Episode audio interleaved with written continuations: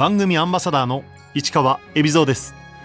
このコーナーは毎回一人の障害者アスリートチャレンジドアスリートおよび障害者アスリートを支える方にスポットを当てスポーツに対する取り組み苦労喜びなどを伺います。日本肢体不自由者卓球協会障害広報担当の立石伊予田良二です。立石伊予田良二さん1985年福岡県生まれの35歳。博多の老舗立石学部地点の4代目でもあります。専修大学時代は卓球選手として活躍していましたが家業を継ぐため選手を引退。その後パラ卓球選手の兄立石アルファ弘和選手のコーチも務めるようになりました。またパラ卓球協会の広報も担当。斬新な形のパラ卓球台を制作しカンヌ国際広告賞を受賞するなどさまざまな形でパラ卓球の PR 普及に努めつつ兄のメダル獲得のために精力を注いでいます。伊予田さんは兄のアルファさんと共に兄弟でミドルネームを持っています。この名前はですねあの父がすごく変わっていて世界に一つだけの名前を付けると言ってあの昔の戦国武将とか武士とかってあの織田上総介信長とか豊臣藤吉郎秀吉っていうような、まあ、父から言わせるとミドルネームがあったっていうんですね。それでまたあの、まあ、現代でも世界中で通用するミドルネームをって言って父が考えたのがギリシャ文字でそれであの長男で兄はギリシャ文字の始まりのアルファで立石アルファ広和っていうんですね。で私はあの次男で、まあ、イオタなんですけど僕6月で牛年生まれなんですけどランボルギーニイオタっていうあの幻のランボルギーニっていうのが昔あったそうでそこからその牛年牛イコールランボルギーニでギリシャ文字イオタっていうところで僕は立石イオタ領事っていう名前を父がつけてくれました。お兄さんのアルファ弘和選手の抱えている障害は兄はですね、生まれつきその二分脊椎っていう病気なんですけれど、まあ内臓疾患とかもちろんあるんですけど、手術して、その後遺症としてつま先の神経がほぼほぼないので、かかとでしか歩けないって、それが一番わかりやすい目に見えるところの障害ですね。お兄さんが卓球を始めた理由は？兄が卓球を始めた理由は、小学校の時にクラブ活動っていうのがありまして、友達に呼ばれて卓球クラブに入ったんですね。で、それで初めてやって、先輩に負けて家に帰ってきた時に母に兄が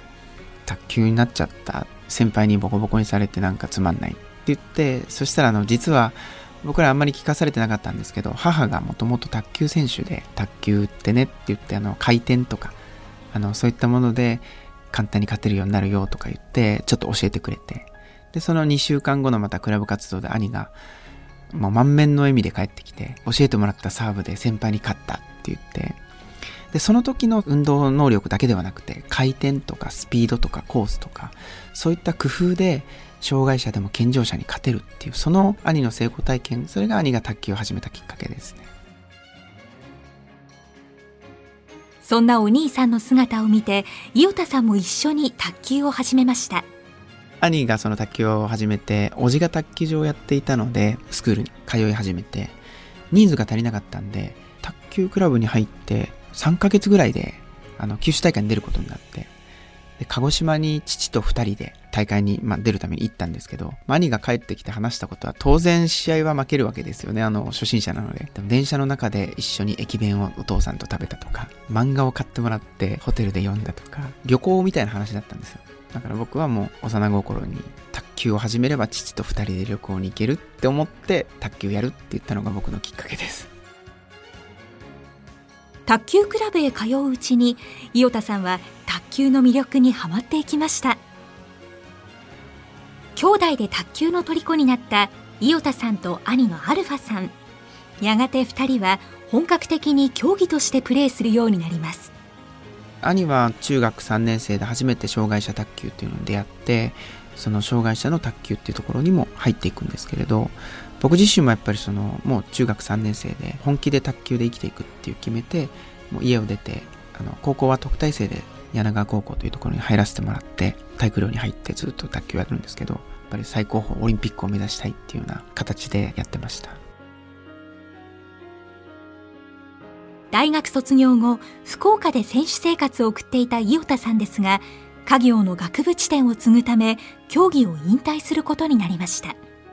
大学卒業するときに日本リーグその企業さんからもお声かけいただいたりとか教師としてとか国体選手としてっていういろんなお話をいただいてたんですけど両親に帰ってきてって言われて頭で理解するけど心はついていかないっていうようなすごい不完全燃焼感だったりいろんな思いがありましたね。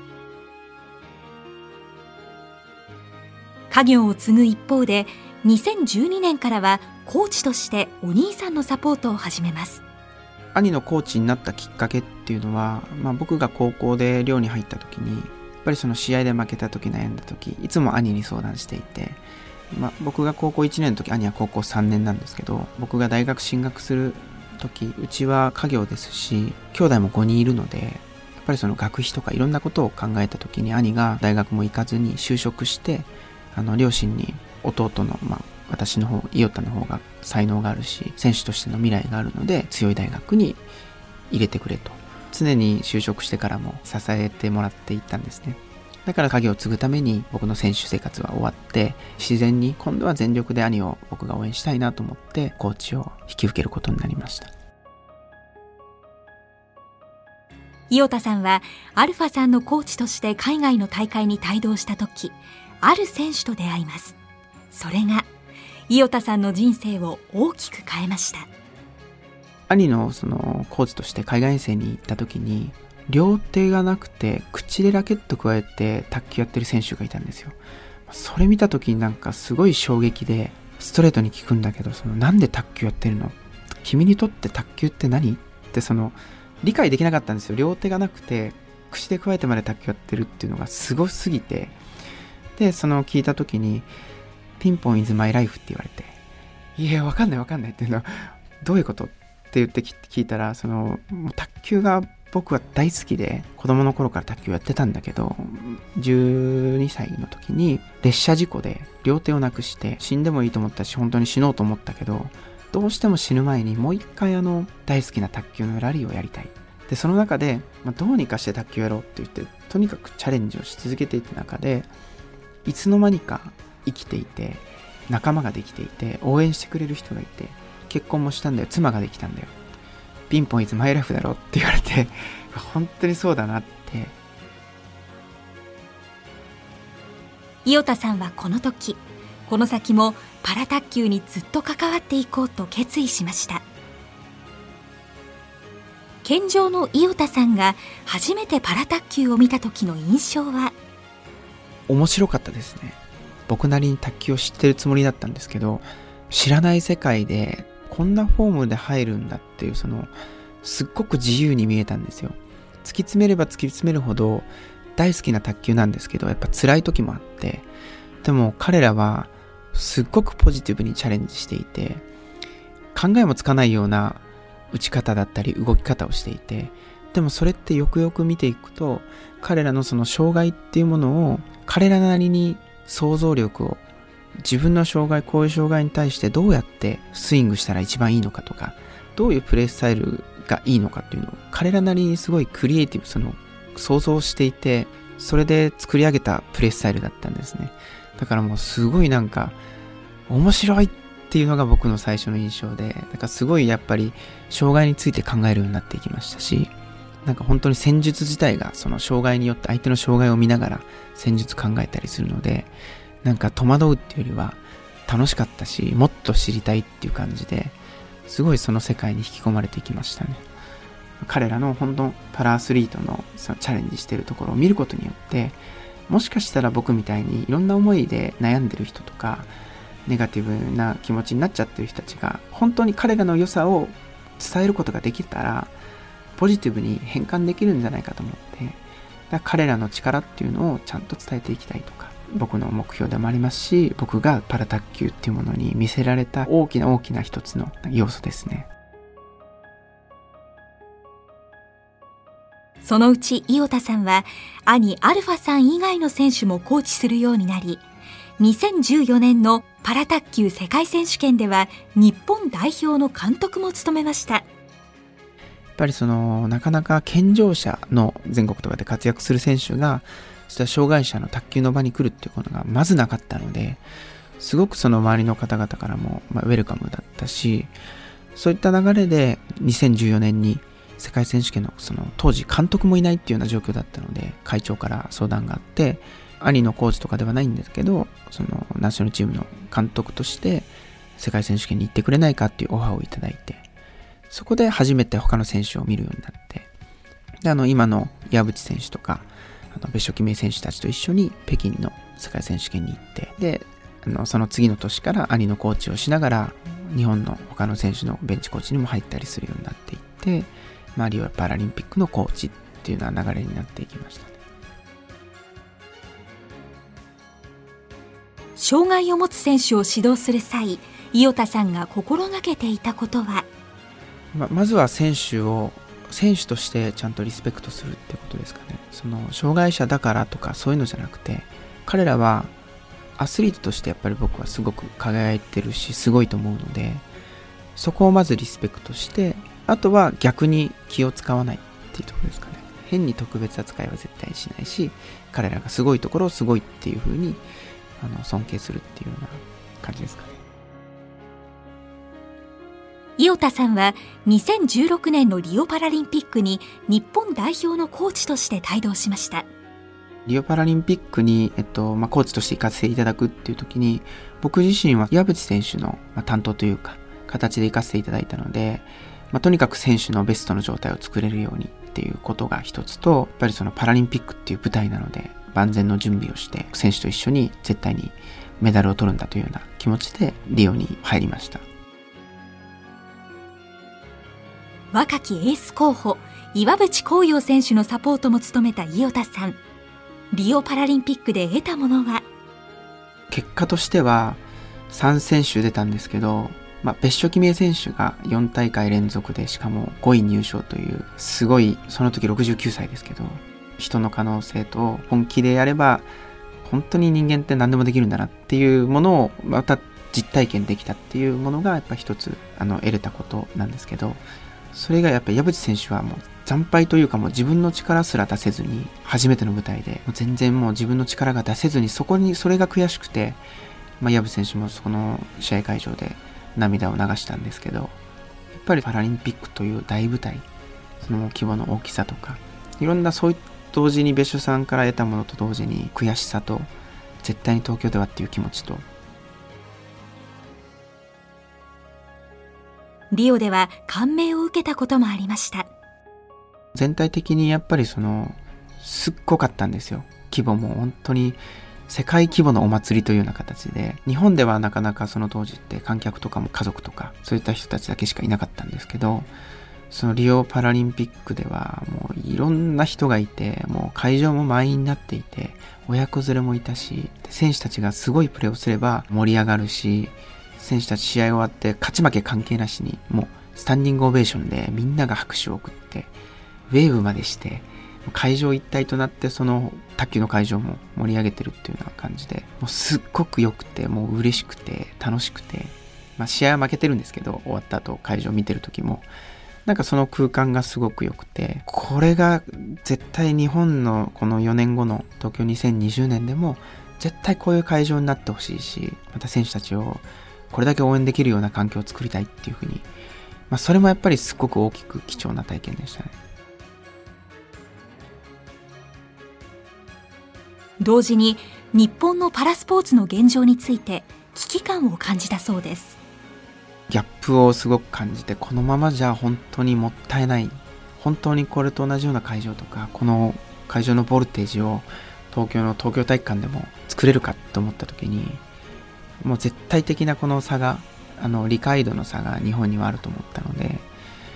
それでもう帰国してすぐに、まあ、帰国する前にリオのその選手村で当時の理事長と一緒にどうにかしなきゃねって話をして帰ってきてすぐに会長ともお話をしてこのパラリンピック卓球の広報部を立ち上げました。自分がパラ卓球界を盛り上げもっと世間の人に競技を知ってもらわなければ。伊代田さんのもう一つの挑戦が始まりました。コーチ活動と並行してパラ卓球を統括する日本死体不自由者卓球協会の広報担当に就任した伊予田さん。まず最初に取り組んだことは？まずは PR の前にスポンサー様を探すっていう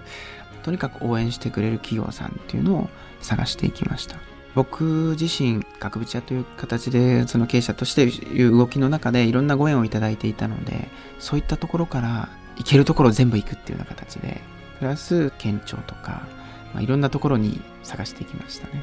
本当にご縁とかいろんな中で僕らと一緒にジョインしてもらえるっていうところに価値をちゃんと見出してもらわないといけないので企業価値とか社会的な価値をちゃんと作っていかないといけないんだなっていうのもすごい勉強させられました。さまざまな形で幅広く PR 普及に努めています。例えば今その学級文庫っていうプロジェクトをやってるんですけれど、まあ、パラ卓球の選手たちをかっこよくブランディングして今渋谷区さんとあのご一緒させてもらってるんですけれどパラ卓球選手パラ卓球のリーフレットっていうのを渋谷区の小中学校の学級文庫に導入させていただいていてそうするとこれはあの小学校1年生から中学3年までの9年間教室に置いてある広告媒体というふうに考えてもらえればあそういったところに小学生何万人にリーチできるようなことをパラ卓球をやってるんだね。ってじゃあなんか僕たちとしてもやることをやる意味があるよねっていうふうに企業さんにも思ってもらえるのかなとか、まあ、例えばその航空会社さんに今2020年の、まあ、東京パラリンピックで各国から障害者を迎え入れるわけなので我々とスポンサー契約結んでいただくことによっていろんなそういう障害者に対してのデータとか対応の仕方とかっていうのをご提供できますというようなそういったことであったりとか僕らとして何ができるっていう形でプレゼンさせてもらって契約を今いろんなところと結んでいただいてるっていう感じですね。パラ卓球というものを広く知ってもらうため伊予田さんが進めたプロジェクトがパラピンポンテーブル。パラ卓球の選手たちはそれぞれ卓球台がどんな風に見えているのかを健常者にも分かるように示した変形卓球台を作ろうというものです。まず2018年の2月からパラ卓球っていうものをしっかりとブランディングしていくっていうプロジェクトを始めたんですね。まずはそのホームページをもうとにかくかっこよく選手たちをかっこよく撮影してホームページをかっこよく作って第一印象を障害者とかそういうのではなくてとにかくかっこいいっていうものを作っていく中であのやっぱり共感っていうものが必要だと思ったんですね。彼らの何がすごくて何が面白いかっていう共感ポイントを作るためにどうしたらいいんだろうっていうことをすごくあの話し合ってで彼らの魅力とかいっぱいあの僕がいろんな話をしてる中で行き着いたところがじゃあ彼らって障害をどんな風にチャレンジしててその彼らのチャレンジしてるところが可視化できたら面白いよね。目に見えて分かったら面白いよねって。それって卓球台の形でデザインできないかなっていう話になってアイデアが生まれたんですけど。パラ卓球の選手たちは卓球台がどんな風に見えているのかを示す変形卓球台を作るプロジェクトパラピンポンテーブル。まずはパラ卓球の選手20人へのヒアリングからスタートしました。実際の実寸大でその彼らが見えてるような世界を可視化した卓球台を作れば健常者でもそれを感じることができるし車椅子に座って卓球体験をしましょうっていうのを体験あるんですけどやっぱり面白いとかすごいっていうポジティブなアプローチとポジティブなインプットをしてもらいたかったのでそういった意味では実物のあの面白い形の卓球台を作っていつも通りでチャレンジしてもらった時に面白いとかすごいとか難しいって多分本質的に感じてくれると思ったんですよ。予算が限られた中そうそうたるメンバーが集まってくれました。デザインの話になった瞬間にオリパラの卓球台を作る企業さんにそこの社長さんが僕の大学の先輩だったのでもうすぐに電話をしてこういったプロジェクトやりたいんですけどって言って相談をしてすぐにもうやろうって言ってくれてそれが急ピッチで実現していったっていう感じなんですけどそのうち3台を実際に卓球台として制作。実際に形にしたリアル版を作ろうと思った理由は？矢渕選手は左足にハンデをあの持っているので左足首で強くキックすることができないので左サイドを狙われた時にすごく左サイドが遠く感じるって彼のあのヒアリングでは彼からそういったレスポンスもらえたので左サイドがすごく長く見えてるんじゃないかというなんで彼があのスケッチしたのは左の角だけ三角定規みたいに伸びてるんですよ。そういうデザインなので僕らがその前に立つと本当に左側がすごく遠いんですね。あこんな世界を見てるんだっていう左側こんなに長く見えるってるんだっていうのが実際に体験できたり感じることができて。で実際にそれをですねオリンピック銀メダリストの吉村真晴選手に協力してもらってその障害を表した台のコートサイドに吉村選手に入ってもらってで普通のサイドにあの岩渕選手に入ってもらってこれで条件的にはイーブンなんですよ。あのパラフェスというステージで実際に6000人の観客の前で やったんですけどめちゃくちゃいい勝負になって真剣勝負が成り立ったんですね。これもすごく面白かったですね。卓球台の天板とかももう本当にオリンピック・パラリンピック仕様の天板の作り方でこだわってやってもらいました。伊予田さんはこの変形卓球台を実際に普及活動にも使っています。まずはその教育っていうところで東京都さんのパラ教育とあと渋谷区さんのパラ教育と連携させていただいて渋谷区の小中学校にこの卓球台を持って行って子供たちに体験してもらってちゃんと伝えて共感をしてもらうっていうようなこともやりましたしあとは復興支援というところで福島の方に卓球台持って行って福島の子供たちに障害者のチャレンジしているところを体験してもらって、まあ、元気を発信するっていうような形でそういったイベントもやらせてもらいましたしあと本当に企業内のイベントでもあの呼んでもらって、まあ、そういった本当にいろんな方々にいろんなシーンで体験してもらって、まあ、共感をしてもらうっていうことをやらせてもらいました。パラ卓球の選手にとって卓球台がどんな風に見えているのかを示す変形卓球台を作るプロジェクトパラピンポンテーブル。この台で実際に卓球をやってみた子どもたちの反応は？本当にあの喜んでくれて楽しんでくれてその時には車椅子の選手と一緒に車椅子のモデル片方がすごく卓球台が長くなっているような卓球台を持っていったんですけど車椅子の選手がわざとネットの前に短くサーブを出して台の上にこうあの手を伸ばしても届かないような状況になってその時に子供たちはずるいってやっぱりすごいあのピュアなんでそんなのずるいよって言うんですよ。でもその時にちょっと解説を入れていやでもねこの選手お兄ちゃんは車椅子だから届かないからもう最初からこんな風に感じてて卓球やってるんだよってだから一緒なんだよって言ったらへーって言って、そこからうわーって盛り上がって、頑張れとか言っても子供たちで両方応援してもらったんですけど、すっごい盛り上がって、何にチャレンジしてるかっていうのが明確に子供たちに伝わったので、これは先生たちもびっくりされてたんですけど、子供たちが終わった後に、うわーって選手の周りに、うわーってもみくちゃになって、車椅子見せてとか、ちょっとラケット何これとか、どうやってんのっていうような本当になんかヒーローになった瞬間だったんですよ、パラアスリートが。特に純粋な子供たちだと何がすごくて何が面白くてとかそういうのが分かれば分け隔てなく接することができるし障害者とかではなくて一人のアスリートとして子供たちがまた彼を受け入れた瞬間だったので本当になんか嬉しかったですねこの卓球台を持って行って子供たちがこういう風になってくれたっていうのは。斬新なアイデアが評価されパラピンポンテーブルはカンヌ国際広告賞に選ばれました。国際クリエイティブアワードに世界各国に出したんですけど、まあ、その最高峰と言われるカンヌライオンズというカンヌ国際クリエイティブアワードっていうもので日本で唯一このゴールド金賞を取ることができてやっぱりそういった社会的意味とかマイノリティっていうものをポジティブに伝える社会に反響させていくっていったところだったり、まあ、そもそも障害っていうものをクリエイティブにしたっていうところがすごく評価されてとあと一応世界最多の受賞で42個の賞をこの1年で取らせていただいて本当に世界中のあのクリエイターの皆さんにはあれかってお前があれかっていうふうには本当にあの皆さん知ってくださっていて評価していただいてます。パラピンポンテーブルは海外からも反響がありました。ロンドンの美術館からそういったお話をちょっといただいたり、まあコロナとかっていうのでもう全てちょっと今はなしになったんですけど、本当にこういったことも今、あのイギリスのナショナルチームのデザインも今、実はあの、卓球台は作れないんですけど、作っていて、まあ各国のチーム何人かもヒアリングをして、スウェーデンチームとか、まあ、今度パラリンピックある時に少しでもそういったことも発信できればいいなと思って海外の選手のデザインも作ってます。ホームページ見に行っていただければ説明とかこういった障害でこんな風に見えてこういうところにチャレンジしてこういう風なプレースタイルになりましたよっていう説明まで書いてあるので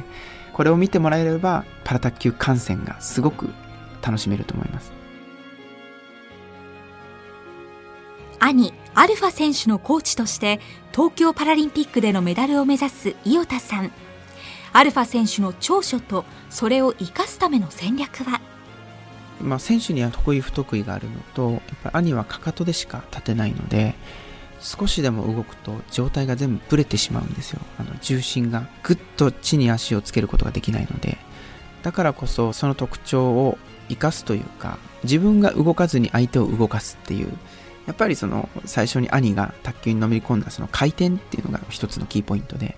この回転を強い回転をのサーブを出すことによって相手にできることを絞らせて予測を先にして動かずにそこで待ってるとか守りながら相手をこううまく操るそういったようなプレースタイル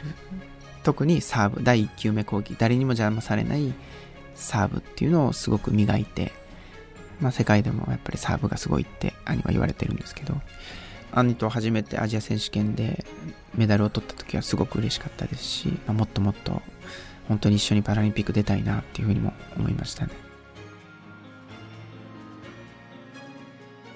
アルファ選手が来年の東京パラリンピックに出場するための条件は？もう今の海外遠征っていうのがコロナで全部なくなってしまったのであの世界ランキングでパラリンピックに出れるか出れないか決まってくるんですけれど来年の5月に延期された世界最終予選トーナメントっていうところに出ることができればそこで最終一発勝負ですね。なので今パラ卓球で岩渕選手と八木選手っていう2人がランキングポイントで一応その内内定というか出場規定を満たしているのでその2選手以外は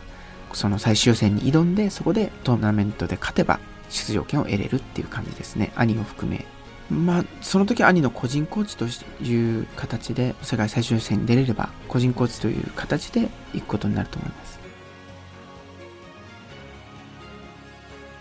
新型コロナでパラリンピックが1年延期になったことを伊代田さんはどう受け止めたんでしょうか？逆にチャンスやっぱりその世界ランキングでしか出場枠っていうのは取れないのでその時はなかなかまだそのランキング的には足りなかったので、まあ、逆に言うとチャンスそうやって捉えるしかないかなと。現在の練習環境は？